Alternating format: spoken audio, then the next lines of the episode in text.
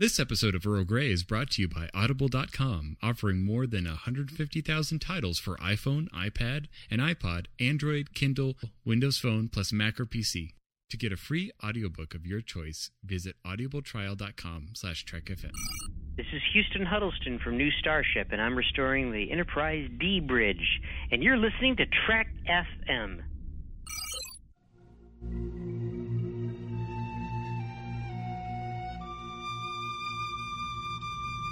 Tea Earl Grey, hot.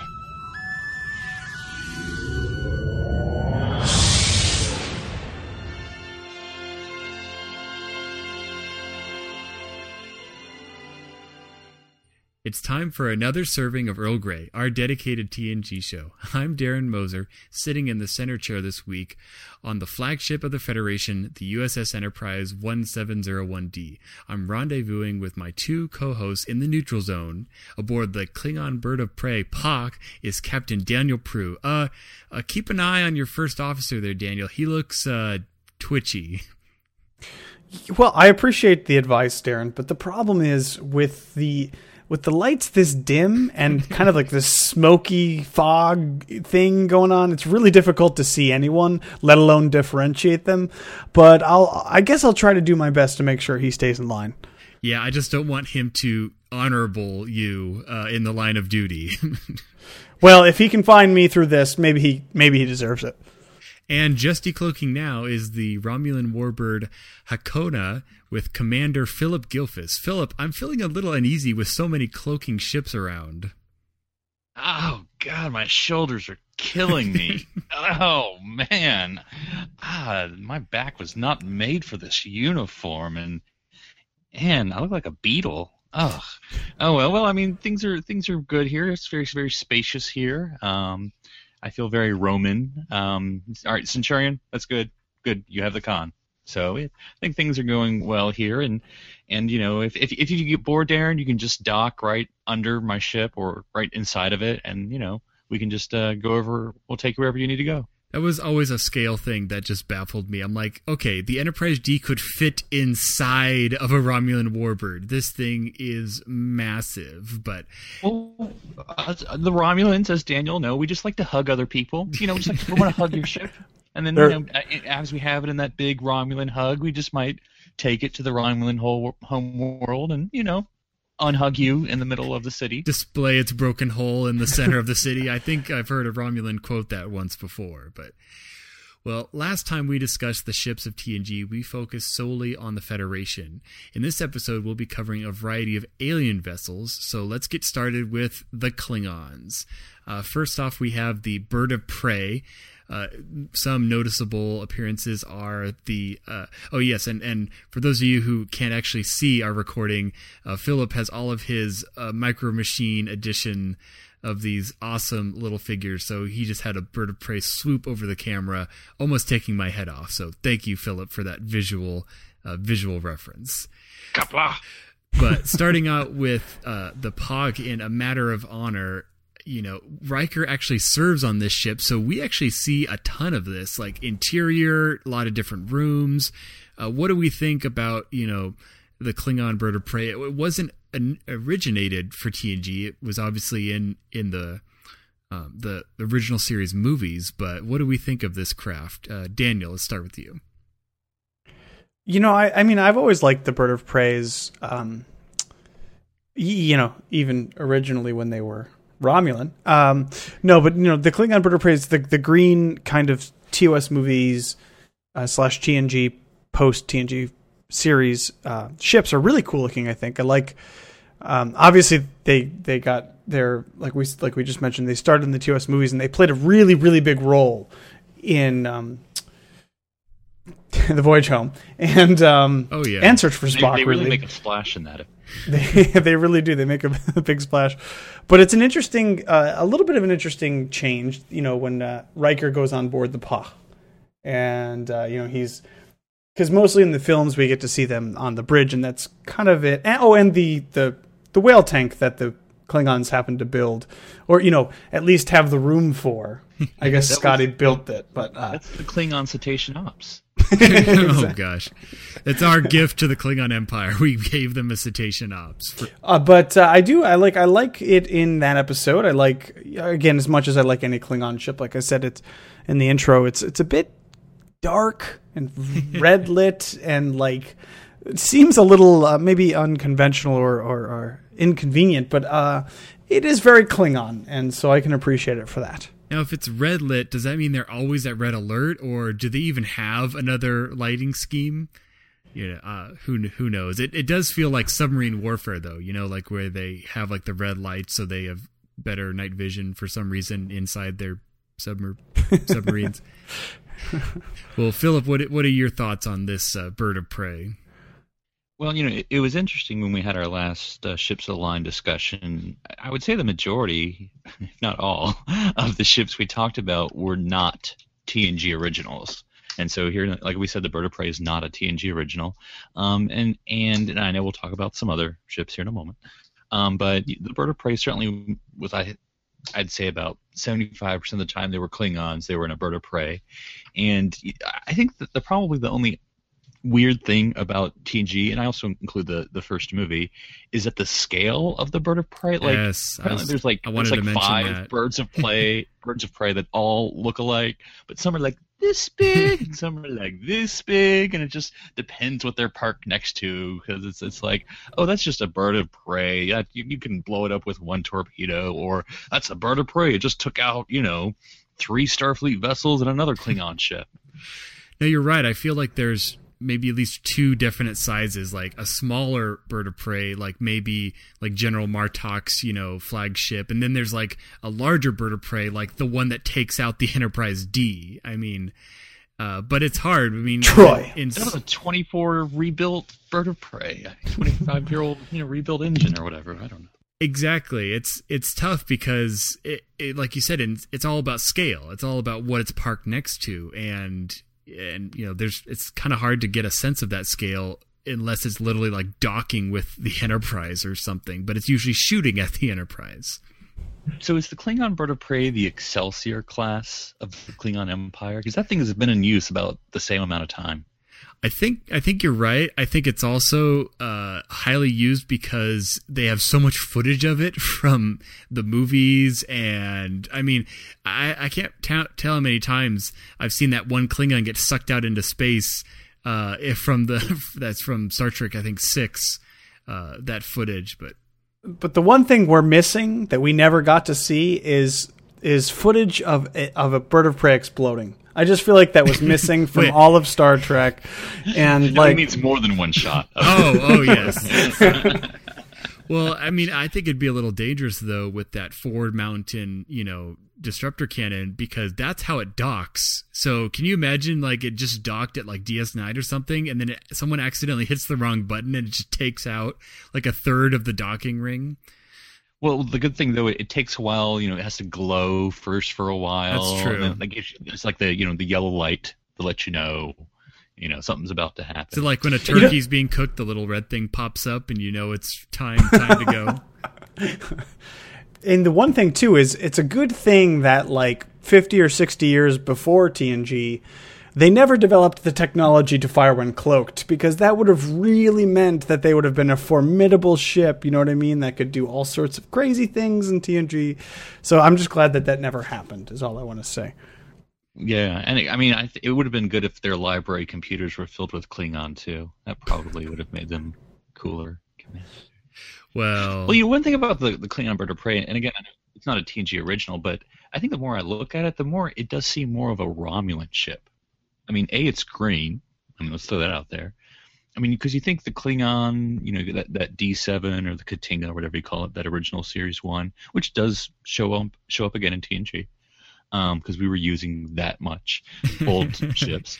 Um, but but you know, it, it does with the the tactical wings that move and all that stuff. the paint but, scheme you know, on the bottom, yeah, yeah, yeah, no. yeah. It's a little fancy for the Klingons, is what I'm saying. You know. Well, yeah, it's true. If they designed a ship, it'd probably look like a you know gray box uh, with maybe a couple antennas sticking out of the top and a giant weapon on the front and a big engine on the back. But uh, but no, it's a it's an awesome versatile ship. Uh, but uh, like we've said many times, it wasn't originated in TNG, but this next ship was created for TNG. It's the Vor'cha class, and this thing is awesome because again, we'd seen a ton of uh, of Bird of Prey, but then when this thing showed up on the scene, I think it was first seen in Reunion. Uh, it's I think it's bringing the the Chancellor ship. It was often used at his as his command ship, but this thing was huge, and uh, that was very welcome, a very welcome addition because although their micro machines aren't quite in the same scale, but uh, but when this thing was parked next to the Enterprise D, you're like, okay, this is actually a Klingon like capital ship. You know, instead of I, can't see the the Chancellor of the Klingon Empire toting around on a small bird of prey like I mean, is this like Henry Ford and they have to have interchangeable, you know, wings? Like that's why every ship in the entire armada is a bird of prey. But no, when this thing got there, it you you could tell this could take out or at least put up a good fight against the Enterprise D. But so cycling around again, uh, Daniel, what were your thoughts when this showed up on the scene? You know, it's not as pretty as the as the bird of prey. It's not as uh, it's not as iconic or as long lasting. It's you know, it's a bit clumsier of a design, but I'm glad that they came up with it. It makes a lot of sense for the Klingons to have a bigger ship that that's more imposing, that's that's more impressive, that's newer, you know, that's not that's not uh, Excelsior class age. um, I, I, don't like it as much, uh, like I said, from an aesthetic perspective. Um, but I, I do like the fact that they were like, you know what, the Klingons you know, straightforward as they may be, have come up with some new designs in the past 70 years or whatever. And it did feel like a Klingon ship. Like when it shows yes. up, you can tell, like, okay, I, I know who designed this. It's, you know, it's like, it's like Apple products. Like you can tell if someone's, you know, that Jony Ive designed it. I, the the Jony Ive of the Klingon High Council obviously designed this ship with all of its nice uh, Klingon edges. Well, it, it, you know, I think it was a purposeful um, design choice to go back towards the D7. I think yeah. that that was like where they were going with it. Like, oh, this is more of a traditional Klingon design, and uh, yeah, it doesn't have the pencil neck with the ping pong ball on the front. It's a little more balanced right. out. Yeah, exactly. They didn't paint a bird on it or anything. Yeah. yeah, because I mean, you know, this is the attack cruiser, attack cruiser. Um, I mean, it, it's sort of the I don't know the Star Destroyer of the Empire. Um, it kind of know, is. I mean, because it's it's definitely one of the like clunkier ships or the more textury ships of Star Trek: The Next Generation. Because we'll talk about other ones, and they're much more smoother, just like Starfleet.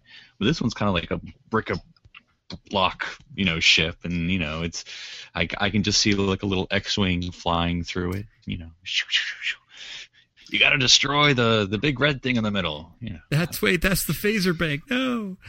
well, and I, I, I had one of these uh, Playmates toys of this cruiser, and it would ha- have many battles against uh, the Enterprise D. Um, but and I think actually I remember reading in a manual that that front little kind of pod, you know, uh, diamond shape could actually separate like if it's a lifeboat. And i'm like yeah i don't really see the klingons ever doing that. Maybe to launch it as a big torpedo. I could see that.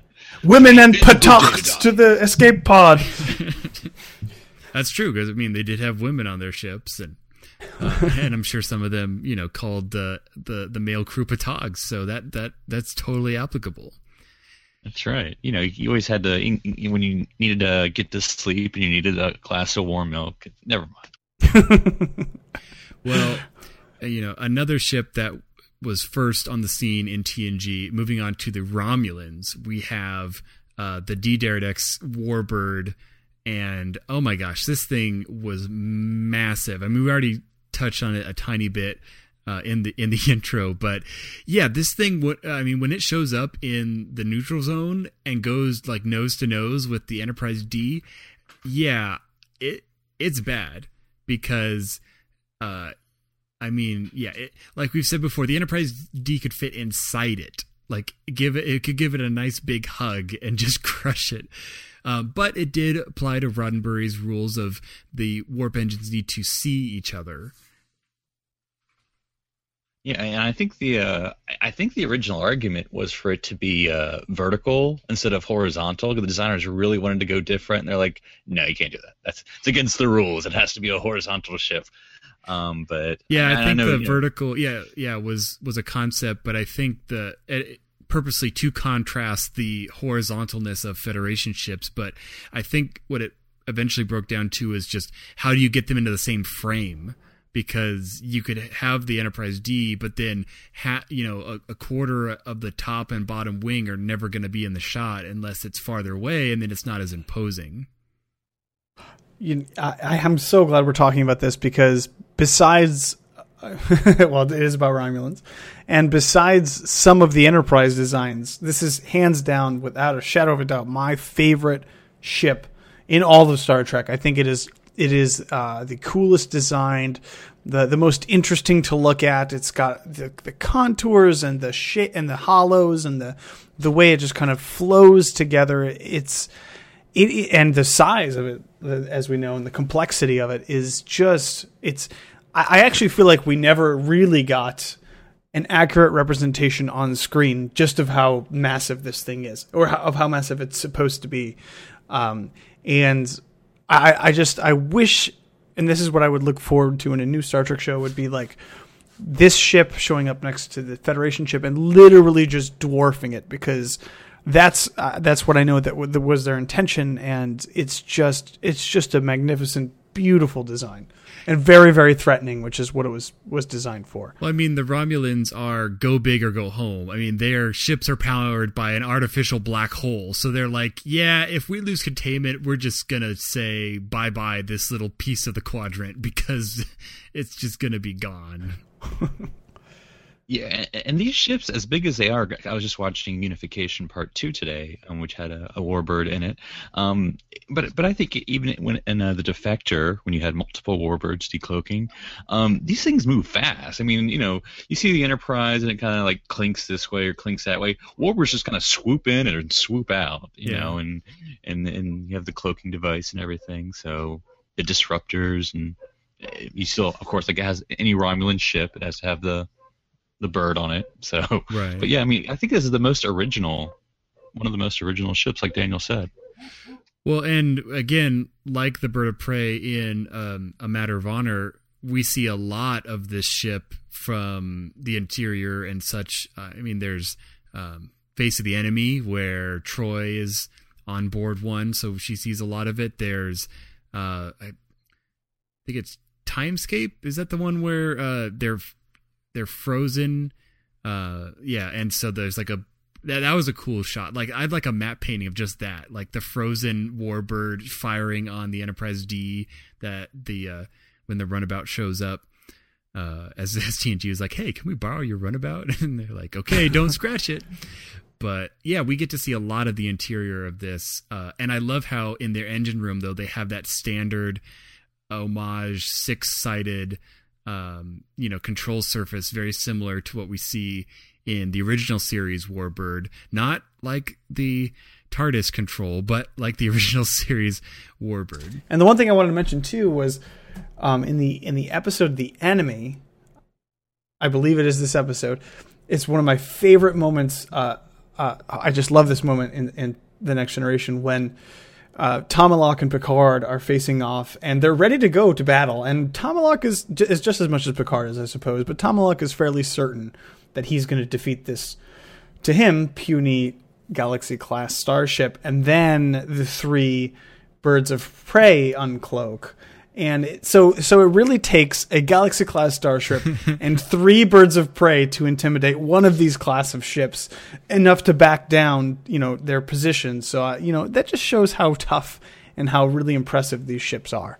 Well see Picard is a master Magic the Gathering player. He knew how to build a pro- appropriate deck to take out the uh, the Romulans and he knew one one Federation flagship plus three three war uh, birds of prey. How prey. big were the bird of preys? That's- How big? that's was true. It, was it the medium or was this super gold bird of prey? super, super cool. cool But yeah, and uh, man, Tomalak, when you had that man behind, uh, you know, on the bridge of a warbird, it was scary because he was a great, great Romulan character. Uh, eh, probably very much a foil against Picard. Like he, you know, the fact that he showed up multiple times, and even though some of those times were not real, but uh, but that's they were imperfect.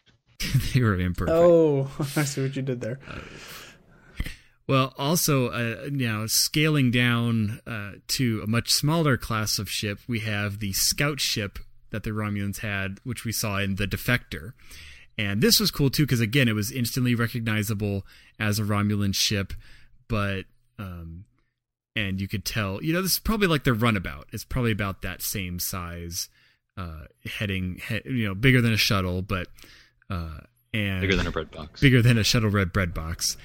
But uh, but what did we think about this design? Again, just a continuation of of the Romulans. They sure like green. I mean, it's very very green. You know, I, I th- in a way, this is the designer's intention, but on the other hand, I don't think they ex- they meant it to go this far. But when I look at it, I'm like, oh, that's cute. The uh, you know, the Romulan warbird had a baby. Little, it just it just hatched from an egg. you know? Mama. Like that's all I see. It's like. like it makes sense. It definitely fits the mold of like this is what exactly you would get if you scaled things way down and this is just a personal craft or whatever. But like I look at it and like just the shape of the like the nose or the beak of the ship or whatever you want to call it, and it's just like all right, it's it's it's uh it's yeah, it's it's Romulan ship baby. Uh, you know, uh you know, just like Muppet babies, but Romulan babies. I was thinking guess. Muppet too. I was thinking Muppet. Romulan babies, they're so cute and small. It's not easy being green. Um, but, but I, but I, I think the, the the problem. I would have loved to see this again. Like, did they ever show this? They, they should have showed this in Deep Space Nine or something. But like, I would have loved to see this again because I think that when you see it in the Defector, it's like clearly a model. I mean, like I know all the ships are. it's pretty obvious. I forget how they do the scales of how easy a model is, but this would be like A. Like you pull it out of the box and that's it. Like there's no assembly at all. Like that's it right there. There's your model. Um, because it's, it's just so super smooth. Like you know, even you know, even our shuttlecraft and runabouts aren't like super smooth. It's just like a yeah, there you go, boom, there you go. I'm trying to remember if this model was also used by the Romulan in in the Pale Moonlight. I know they had a Romulan small support craft, but I can't remember if it was this exact kind or a, or a newer one. But Well, that one wasn't wasn't real like this one. That one was a fake. It's a fake. but anyway, so okay, now so we've had the Klingons, we've had the Romulans, lots of green. Let's let's change up our color palette uh, just a little bit, and we're moving.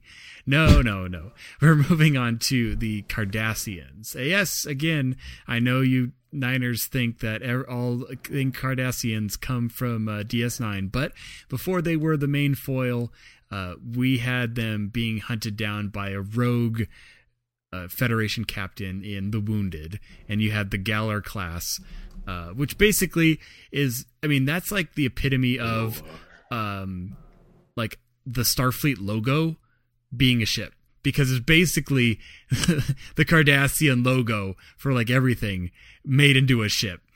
Uh, if you look at it from the top. So, uh, but the one thing about this ship that always kind of bugged me, it had nothing to do with the ship, but probably about half the times I saw this in like a a Star Trek magazine or some box art or something, it was always pointed the wrong way, and people always wanted to make the you know the kind of the tail bit with the two you know i guess parts of its engines or something you know that they made that the front and i'm like no i'm pretty sure it that's not They're the not front Klingons. yeah, I mean, geez, it just turned it around. But uh, but this yellow, sometimes goldish ship um, showed up uh, again in in TNG by those awesome head headdress wearing, helmet wearing Cardassians uh, in the Wounded. Some are furry, some are not.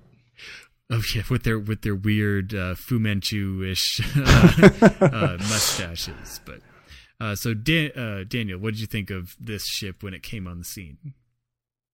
You know, I, d- I don't know. Um, Cardass, you know, Cardassian ship, uh, ship design, maybe like the Cardassian, uh, the Cardassian society or the Cardassian culture that we learn. We don't learn it right away, but maybe later on. might be a little bit more utilitarian. Um, so it's a bit boring of a ship design to me. I'm just kind of I look at it and I'm like, well, it's definitely Cardassian. Uh, but Are you you know, saying Cardassians are boring? no, no, no, no, no, no. I mean to say that you know they're they're they're they're more about utility and they're more about what is the function of this? What can I do with this? How can I use this as a tool? There's to probably no my ends? observation lounge. Let's just say No, exactly. And um, you know, and eh, I don't know. It's eh, it's I I don't have any problems with the ship design. I think it's fine. I think it works. Um, I just don't find it particularly exciting in any way. That's just me. Well, I mean, I think it's it is a unique design. I mean, because like I said, for, for the ships we're talking about, these are all TNG originals. So it's you know it's one of those things like how do you and the Cardassians are original alien for TNG, you know, and so they're you're building this thing out of whole cloth. What do you what do you want it to look at? I mean, it's sort of the manta ray ship design, you know, with the little fins on the side or whatever. I mean, thank God it's really aerodynamic because in space, that's really important. Yeah, but I mean, it's it's when when I as, as I look at the little micro machine model in my hand, it is hard to see like where there's features, like where does I mean, I I guess I know where the phasers and photon torpedoes or whatever they have come out, but I mean.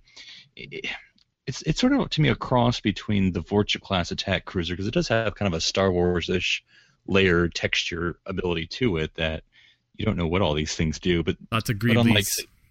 Yeah, but unlike the Starfleet vessels, you don't really see like where's the phaser array, where's the shuttle bay, where's the and I don't know, maybe you see closer on a maybe that's the shuttle bay. maybe you see it closer in Deep Space Nine episodes, but you know, but that was the thing they introduced the concept. I, I don't like I don't think the appearance changed between TNG or Deep Space Nine, but maybe they were able to show some texture, you know. Maybe they were able to focus on the character development of the Galor class ship in Deep Space Nine.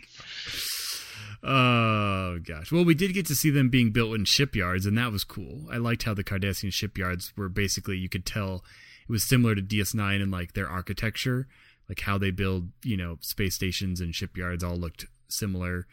Uh, but yeah, so uh, Well, do do we know what that thing on the end is? I, I can never figure I out. don't even know because it, it's not. I don't think it's the engines. I think those are Is in the wings. grappler? Do they not have tractor beams? It, it's it's doing this. It's like the two fingers in my eye, and I'm watching you, and then two fingers at your eye. It's doing that all the time. So, but Oh. now Those bloody cardies.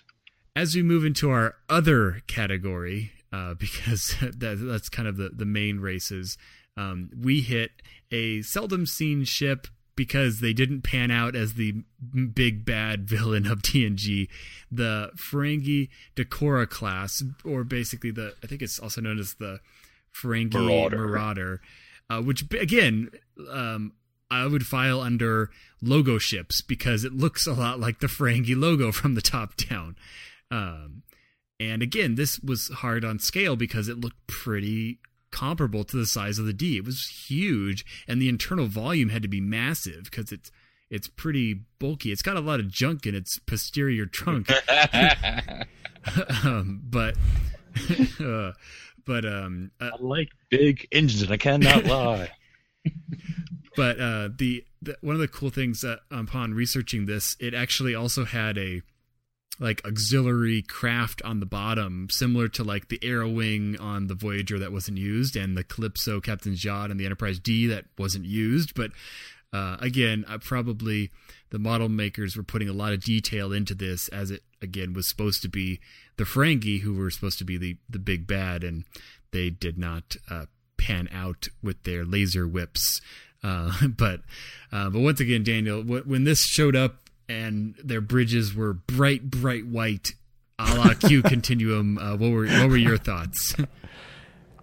I actually really like this ship design, and I, I'm I'm kind of upset that we never got to see more of it. Um, like, couldn't they have given it to another species? Like, why why did this have yeah, to be attached? like yeah, I mean, like yeah, you're right. Like obviously there was a you know obviously the the Ferengi on TNG were a huge blunder, like a huge misstep and and just a big big issue and a big problem. But the ship design I think is really inspired and really fantastic. And I don't know if this is just my imagination watching those early season one episodes, or if this was intended. But I always thought that that maybe and I never considered it before, but I, would I would probably put this ship design um, in scale on uh, in comparison to the Warbird. I always thought that this was a bigger ship than the Enterprise, even if it was a lot of maybe on time, you know, shown on screen is comparable. But I, the the size of the windows on the ship and like the the length of it and like the, the thickness of it.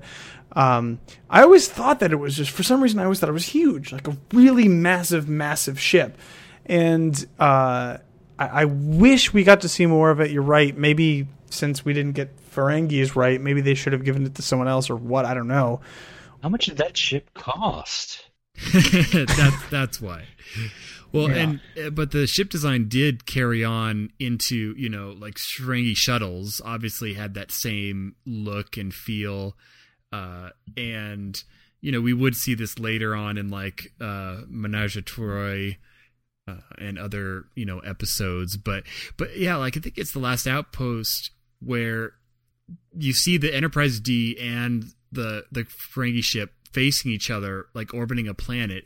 And that's i think the best sense you get of their actual scale because you're you're looking straight on the size. Like you're not one's closer and one's farther away. And yeah it's it's probably at least as long as the enterprise d if not slightly longer but it's just more dense.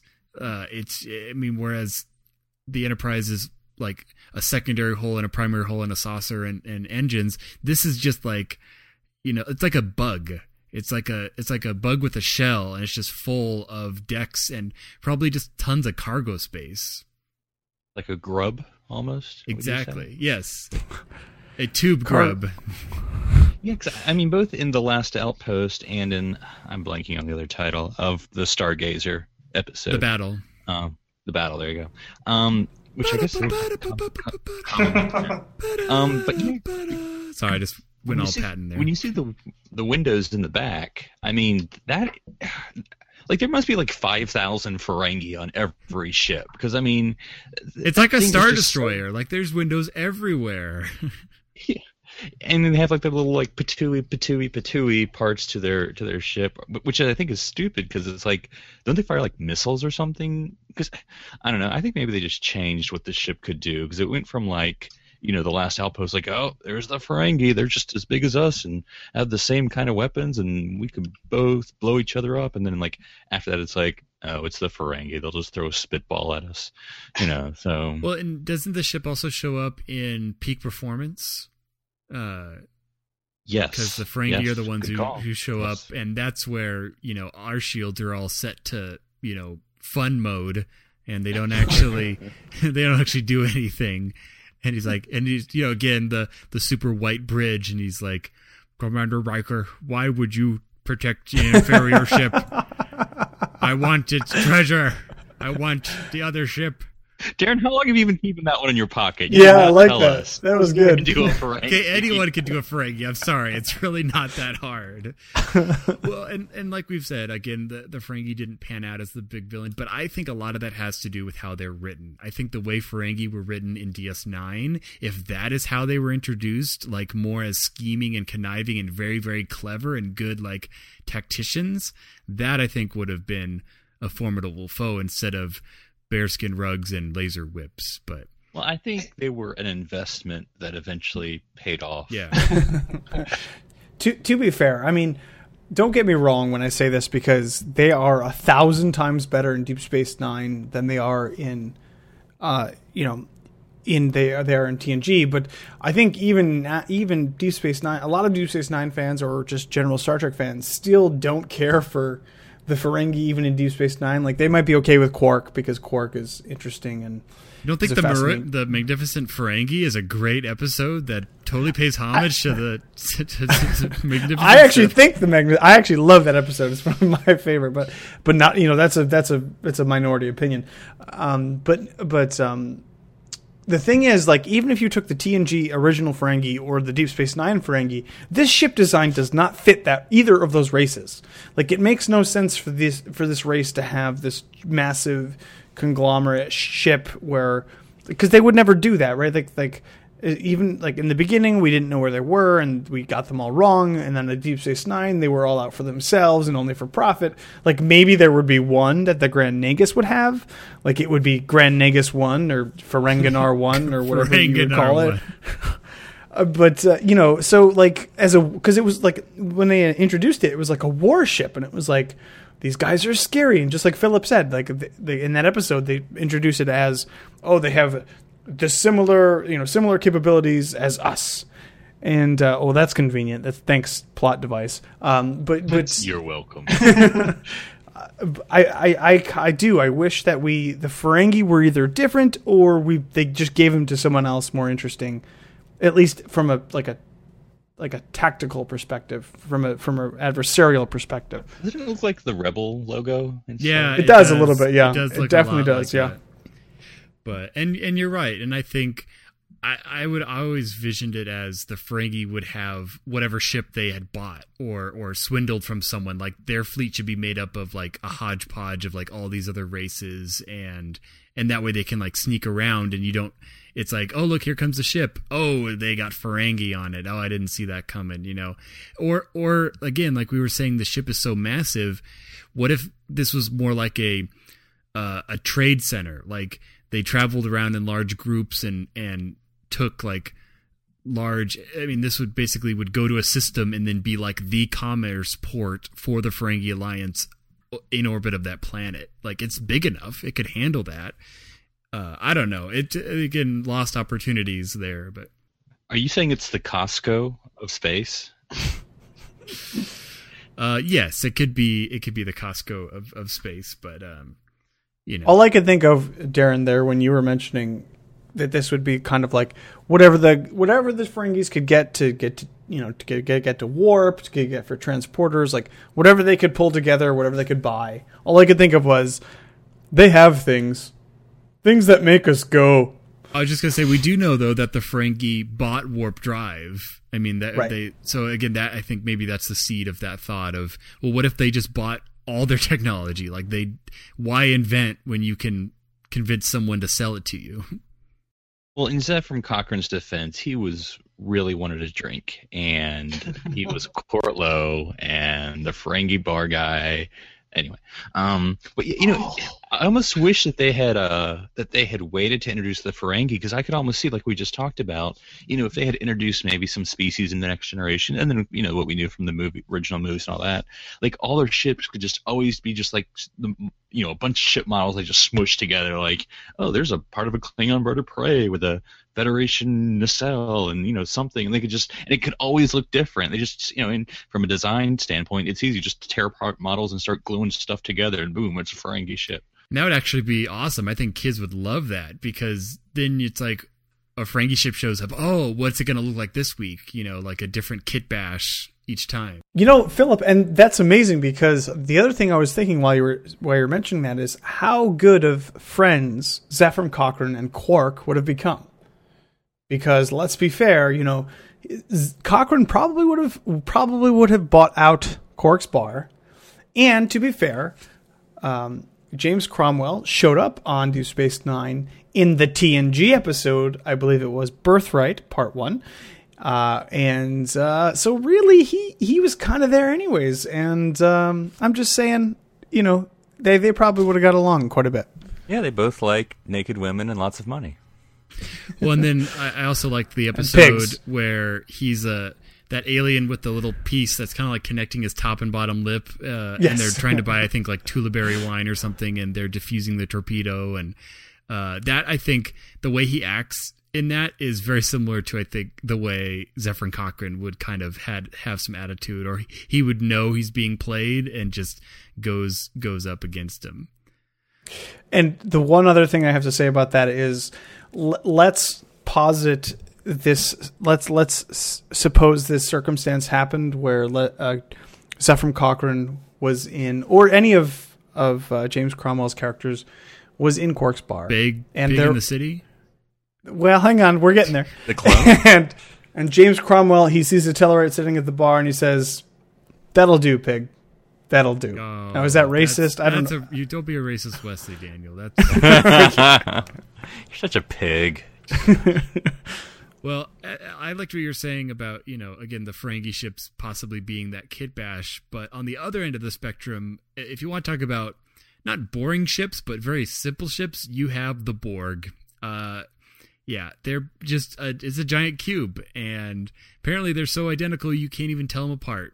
So, but uh, I mean, yes, in Voyager they would start to add flavors. Some were longer, some were round, some were pointy, but Were they Oscar Mayer hot dogs?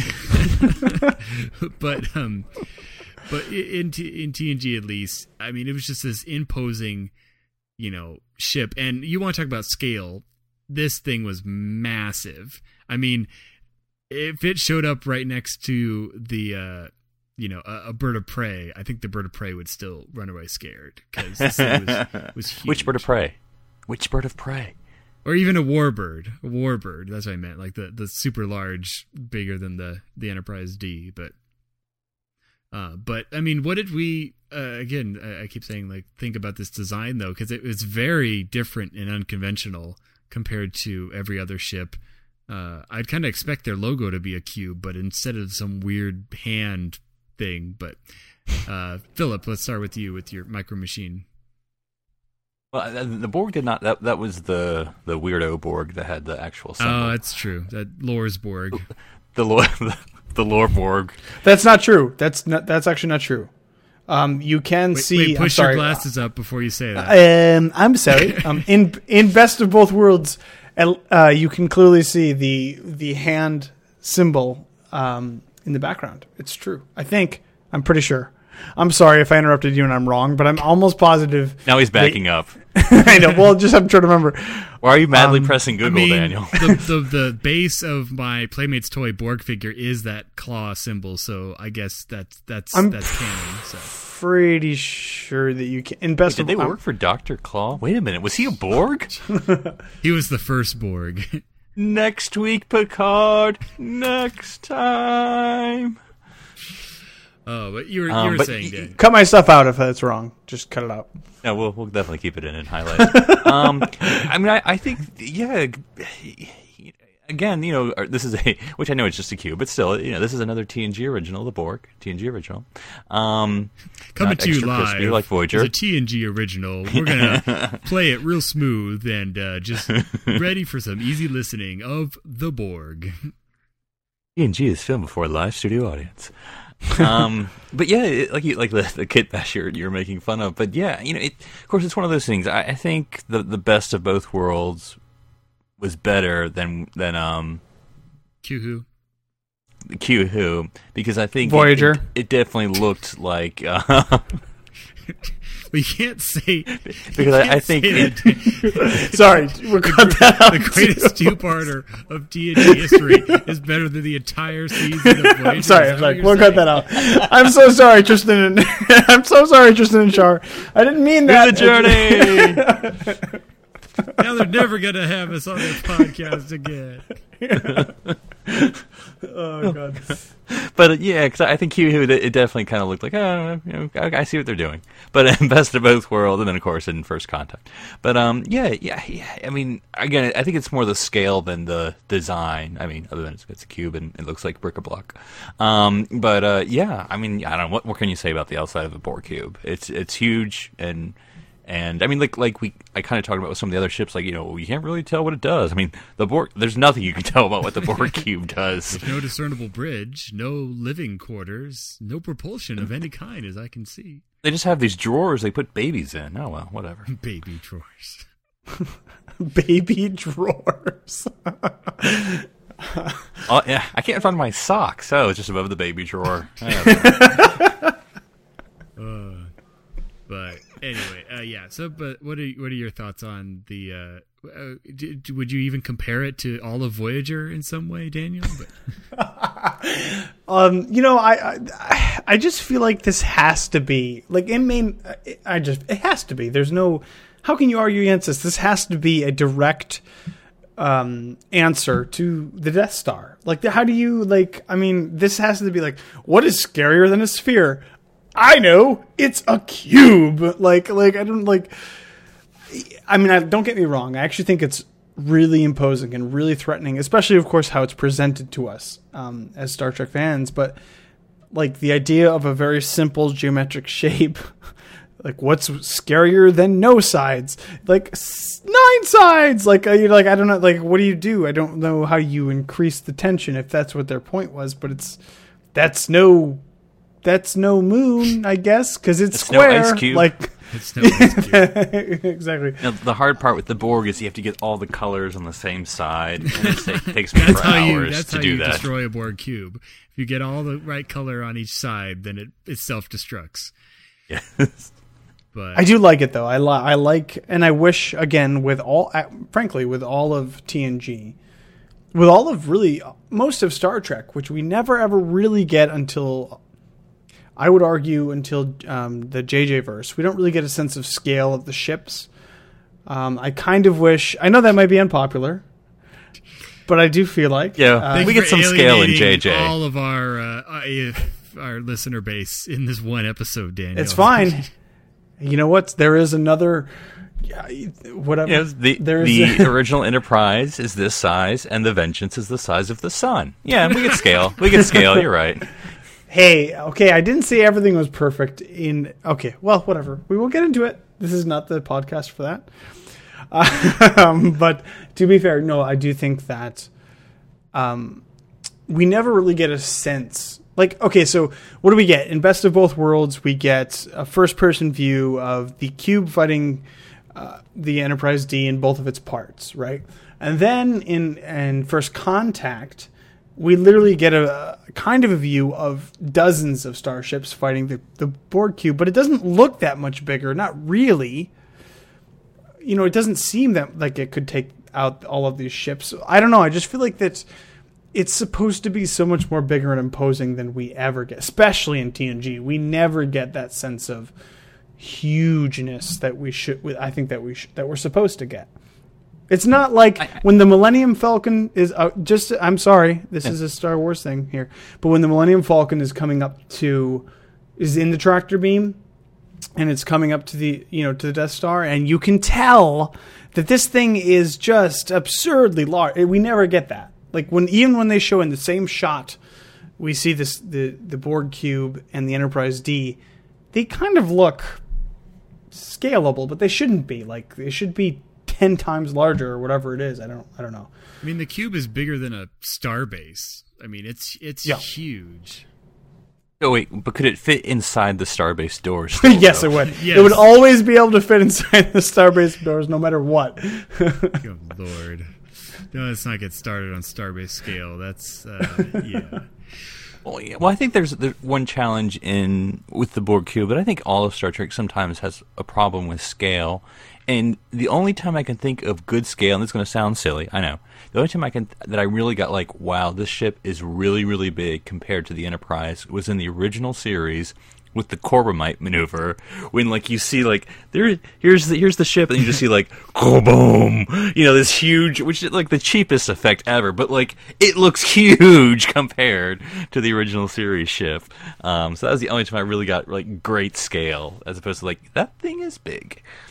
I know, like, isn't um, um in the TNG episode uh, where their their memories are erased and they're taking part of that you know imaginary war and they're supposed to Conundrum. destroy yeah and they're supposed to destroy that base and it's supposed to be this huge base. It, it, i never got a sense that this thing was huge. It, in its weird like zigzag pattern but it, it's like again yeah you're right. I think a lot of times it was hard for tng to establish a sense of scale um just because it's like i said it's things in space it's really hard to to to feel that Yeah, and, and the thing is, like in TNG, we I don't think we ever really got a fair scale of the Enterprise D, even like, or even the E in the movies. I don't think we ever established that. I mean, if only they showed a person on the ship walking, I could probably get. Well, a, okay, uh, yeah, but it, or even three people, right? Um, no, but no, you're abs- you're absolutely right. There there was that moment, which is what, like, and I we talked about this in our first contact episode, and I said this is the closest I think that we get to a sense of scale of the Enterprise, but but even then, I don't. It's hard to compare it to one single person, right? It's I, I don't know. To me, that that's kind of I mean, if only Vacuous. the Empire State Building could be flying through space so we could line it up next to the Enterprise and get a true sense of scale. because if we know anything, it's we know how tall the Empire State Building is. All right. Well, moving on to our, our last category, I just wanted to touch on uh, reused ships. And uh, there's actually a great section in Memory Alpha that covers all the studio models uh, for TNG and, and, and all the series. And We're starting talking about the ships, not people. Yes, yes, the re- yes, the ships, uh, not the reused uh, studio model ships, but Didn't I see that girl in the background in scene four? Where's that scant man? Oh, there he is again. but uh, like starting off in the end of season one in the neutral zone, we had the cryonic satellite, and that was strangely similar to the relay station 47 in Aquiel, and even closer looking to Starbase 47 in parallel. So obviously, Forty-seven. I know it's it's uh, obviously 47. I think it was Cryonic Station, you know, 47. Might as well just call it that. But uh, but I mean, TNG was definitely known for reusing, and I, I wasn't. I'm sure I wasn't the only one to notice where there was you know those certain ships that we would see, and it's like, oh yeah, it's that triangle ship again. I that, that looks pretty familiar, but uh, I think some of the other ones, I think uh, you had. I think there was like a triangle. Yeah, the triangle ship was. I think it's called the the Mondor, but it was in Samaritan Snare. Was in the Vengeance Factor, the Wounded, the Host, uh, Conundrum, Cost of Living. I mean, that's you know that's six episodes right there, and sometimes they would point towards us and sometimes away. But that was the one I think that kind of the jig was up for me. It's like okay, I, I I recognize this ship. It's I've seen it several times. Well, I think there was an evolution because you had the original series. It's like, oh look, it's a Constitution class ship. Oh, it's it's one zero seven one. Oh, it's that one. And then TNG, where you had sort of the more background ships, and then Deep Space Nine. It's like, yeah, let's go to uh, Nor. It looks totally different because it's tilted on the side. Well, and it's really fun in this memory alpha page as I'm scrolling through it because I mean, it's when you see it side by side that's when it just becomes funny. I mean, they have this uh, escape pod from the Hunted, which I remember that was when he was like he went behind the uh, asteroid and then ejected his escape pod. James then- Cromwell episode. Exact, another James Cromwell. Uh, but then right next to it is the Ferengi probe from Bloodlines, and it's literally the exact same angle shot, but it's like been painted Ferengi orange. and Hey, at least they put a coat of paint on it. oh yeah, that's true. That's true. But what what did you think about this reuse? I mean, obviously it's kind of nes- a necessity in television making, but how did how did it come across to you, Daniel? You know, I, I, I see it, and most of the time, it's it's not really even a distraction to me. Um, like I look forward to the future Star Trek series where they can just be like, "Well, we'll just generate a new class type." You know, we'll just generate a new. You know, this is nothing They'll because in the nineties, They'll hit a button and it'll generate yeah, a, a cool looking ship. Exa- procedurally generated starships. Yeah, absolutely, it won't be a problem at all. Um, but you know, you know, in the the late '80s and early '90s, it, th- there was very little, you know, CGI. It was mostly we had to build a model, and it's expensive to do and difficult to do. We had to start from scratch and design and build and and so I like I can I can um, I can forgive it most of the time if it's not super duper obvious. You know what I mean? Like if they don't change the scales ridiculously, like whoa, this is a starbase in in the you know in the 23rd century, and this is a starbase in the 24th century, and everybody can fit through the doors. Like oh, da- you know- why, are you, why are you going there, Daniel? Why are you going there? but um, uh, you know, for the most part, I But you see, for- the problem was they spent all the money on the Ferengi ship. oh gosh. I mean, they figured we're going to use this thing forever, like every other week. maybe they did. You know, there's actually a good chance that they did do that. I mean, But, yeah, you uh, can you tell know- they put a lot of thought into it, or at least money into the model. Certainly. Oh, it's a it's a really really classy model. Um, and I just uh, like I said, it doesn't it doesn't bother me most of the time, but I have to say, the next Star Trek cannot have almost cannot even have repeated ship classes. I, I have to say that. Like I feel like there should just always be you know what I mean? Like always be just something new. There, there's no reason at this point. It's not cheaper to you just go for it, man. Just go for it. Are are you saying, as a fan, you will you will not be disappointed if you don't see like fifty Excelsiors going around Ugh. new? Oh God. No, no, no. They, they, they start with one, and it's like in the opening shot, and then you realize it's like in the mothball fleet around Earth, and that's the last time we ever see it again. So it's like the whole double take, you know, or the, it's the psych out where it's like, oh gosh, the, this ship is really still being used. Oh wait, no, it's a museum piece. Well, hopefully, not all of our favorites will end up in the mothball fleet, but it's been a lot of fun talking about uh, alien ships on TNG today.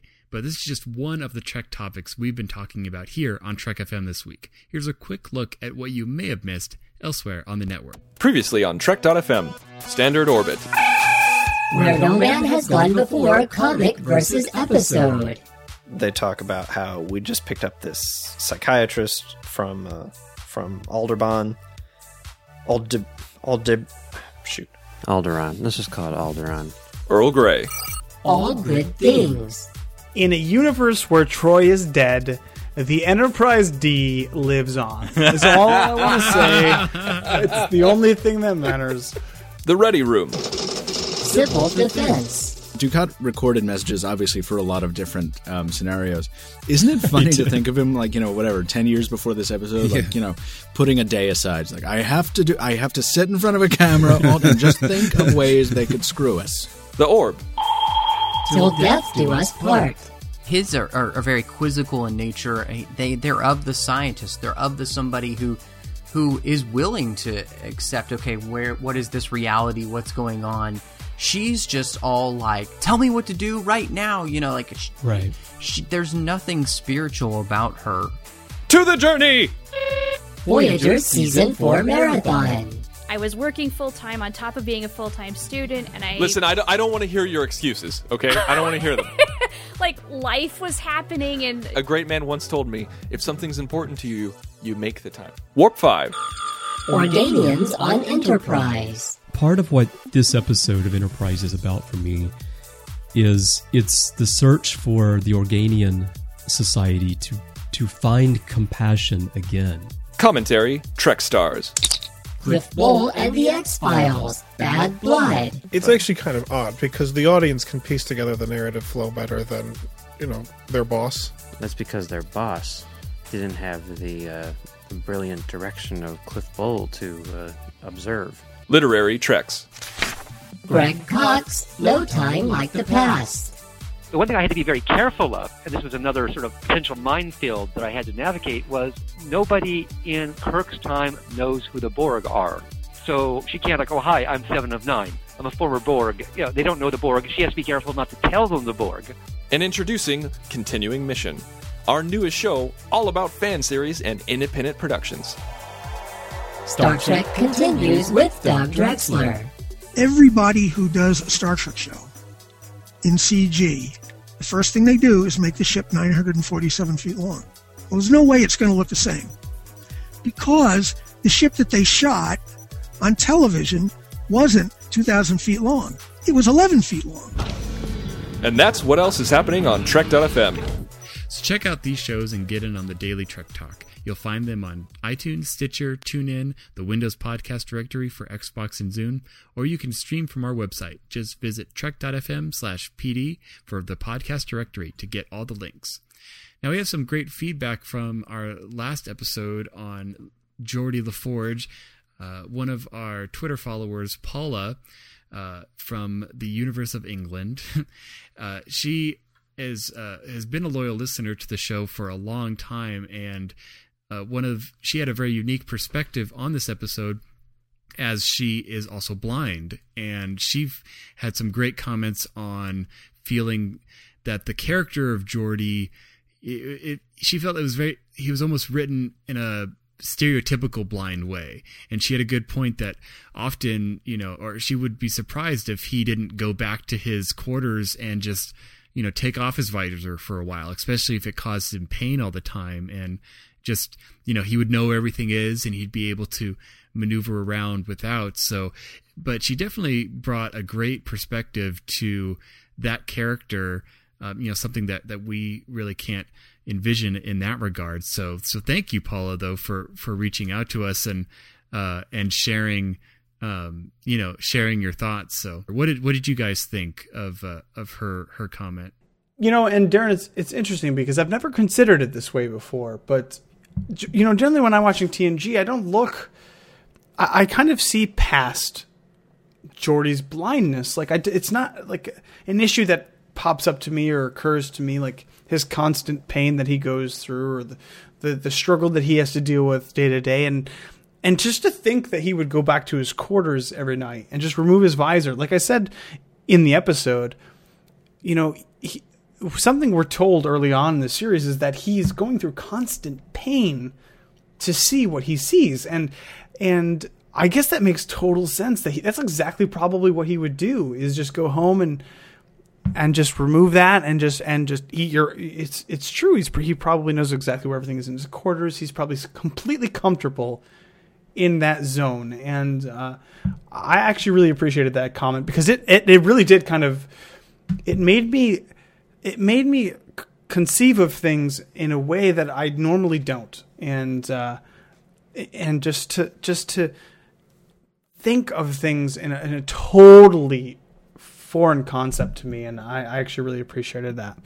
Yeah, I mean, I, I think one of the points that, that her comment really made me think about was, and maybe only once, but I think that maybe one critique you could have is that they never showed Geordi being comfortable without the visor you know, it was always like, oh my gosh, I dropped the visor, and you do the whole like feeling around for, and oh my gosh, where to go? And like, calm down, Geordi. Calm down. You've been like this since birth. You'll find the visor. You know, you can live for five seconds without it. Because I think like the only time we really saw him where where he seemed comfortable, you know, with just you know, um, without the visor and not being able to see was, and I can't remember the episode, but it was an early season one where he where he was shaving, you know, without the visor when Data came in, and he was just sort of like Geordi being Geordi inside of his quarters. But I think that's definitely one thing that, that you know, whether it's Skin of Evil or or any of the other episodes where somehow his visor gets taken off and he sort of like panics. Um, which I mean, I, I can get that that can happen, you know, for for you know for folks who you know maybe if they have any kind of assistance, whether it's a, a dog or a cane or a person or whatever you know um, assistance they have, they suddenly lose that. They, there's a momentary panic. But when you're there on you know the starship, it's it's it would have been nice to see him maybe be more comfortable with with who he was. So thank you, Paula, for reaching out to us and and sharing that opinion uh, on our, our, our episode. We also have an iTunes review in the store from Jerry Gusso. Uh, he says, "I'm a little miffed." Uh, I know you all promised to never walk into the holodeck while I had a program running, but I think that should be extended to ripping the thoughts straight out of my head. It's is one of you from Betazed. When I listen to your podcast, it seem I seem to be either laughing out loud because you said what I was thinking or actually saying the words at the same time as you. Well done, people. Thanks for being just as geeky as me. Smiley face. So thanks, Jerry. Yeah, we, we definitely try to get inside our audience's head. Uh, you know, that's actually all that Troi is good for. But uh, but thank you for uh, for leaving us an iTunes review. Pain joy, joy, and gratitude. Well, if you'd like to be like Paula or Jerry and contact us to share thoughts on today's episodes, just go to trek.fm slash contact. From there, choose the form and choose send a show, select Earl Grey, and these messages will be emailed to the three of us. You can also use the tab on the right hand side of any page on Trek FM to send us a voicemail using your webcam's microphone. The conversation is always going on with our podcast crew and other listeners in our forums at trek.fm slash forums. And finally, in social media, you can find us on Facebook at facebook.com slash trekfm and on Twitter under username trekfm. Before we go, I'd like to ask everyone to please support our sponsor, who helps us bring Earl Grey to you each week. Our sponsor for this week is audible.com. Audible is a great way for you to read all the books that you've always wanted to read but never thought you'd had time for. Audible is the premier source for audiobooks with more than 150,000 titles to choose from, and new titles are being added each week. from classics to current bestsellers, and even some of the most famous Star Trek books like Prime Directive, Federation, and Spock's World. Audible has something for everyone. As a Trek.fm listener, you can get a free audiobook of your choice along with a 30-day trial just to see how great Audible is. So give it a try today. Catch up on all those classic Star Trek books you've yet to read and those latest novels from your favorite author as well. Just go to audibletrial.com slash trekfm and sign up today. So we thank Audible for supporting Earl Grey and Trek FM. And lastly, there is one more way you can directly help us keep Earl Grey coming to you each week, and that's by adopting some aliens. If you go to trekfm slash donate, you'll find eight original alien illustrations by Toba Ushi, who does most of the artwork you see on our website. They're available in both badges and art prints, and there are different contribution levels you can choose from. Just let us know what you'd like and in what format. Again, you'll find them at trek.fm slash donate, and your support helps us pay for the cost of production, hosting, and bandwidth that's needed to bring you this show each and every week. So, guys, if someone wanted to talk to you about, you know, your favorite ship or maybe just what scale you think that Klingon bird of prey should be, uh, where would they find you, Phillip? Which bird of prey? Um, they can find me to figure out um, whether it has a defective warp coil by finding me on Twitter at handle NC Public Servant. That's NC like North Carolina. And Daniel, if you know they want to do some more sketches of the D Deridex class, you know, vertical, maybe like an X pattern with the wings, just something crazy. Uh, how would they reach you? Oh, please do. They can reach me at uh, OneUpDan on Twitter, and that is the number one, not the word. And if they'd like to discuss any of these designs, or of course point out all of the ships that I missed in my list, you can find me on Twitter under Dr. Sci Fi, or if you want to talk about other ships from other fandoms, I'm actually covering that as this month's topic over on the Dr. Sci Fi show, which is available on iTunes and at drsci-fi.com. So, guys, I think uh, the antithesis of TNG design will f- be realized in the future when a ship that literally looks like the number 47 comes on the screen because i think that's really the only way they can go so i'm going to start uh, i'm going to open up some autocad and start designing that right away live long and prosper Make it so. Engage. Fire.